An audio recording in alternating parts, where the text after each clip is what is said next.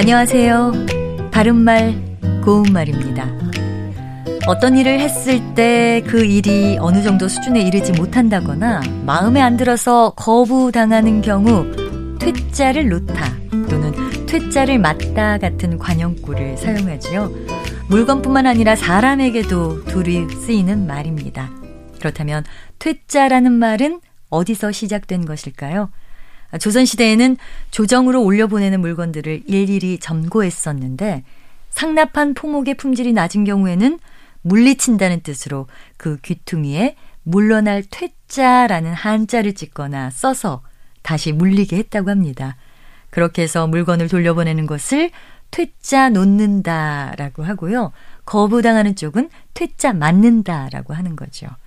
퇴짜라는 말의 두 번째 글자는 쌍지읒을 쓰는데 원래는 글자라는 뜻의 한자인 자자, 즉 지읒을 쓰는 것이었지만 현재의 포기 형태는 쌍지읒으로 되어 있습니다.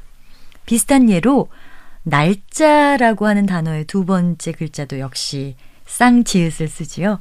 그럼 이것도 글자를 뜻하는 한자 자에서 유래한 것일까요? 그렇지는 않습니다. 날짜의 경우는 진짜, 가짜 또는 진짜처럼 만든 가짜 물건을 뜻하는 조자라는 말과 마찬가지로 어원을 따질 수 없는 뜻이 없는 소리이기 때문에 그냥 발음 나는 대로 날짜 이렇게 적은 것입니다. 바른말 고운말 아나운서 변희영이었습니다.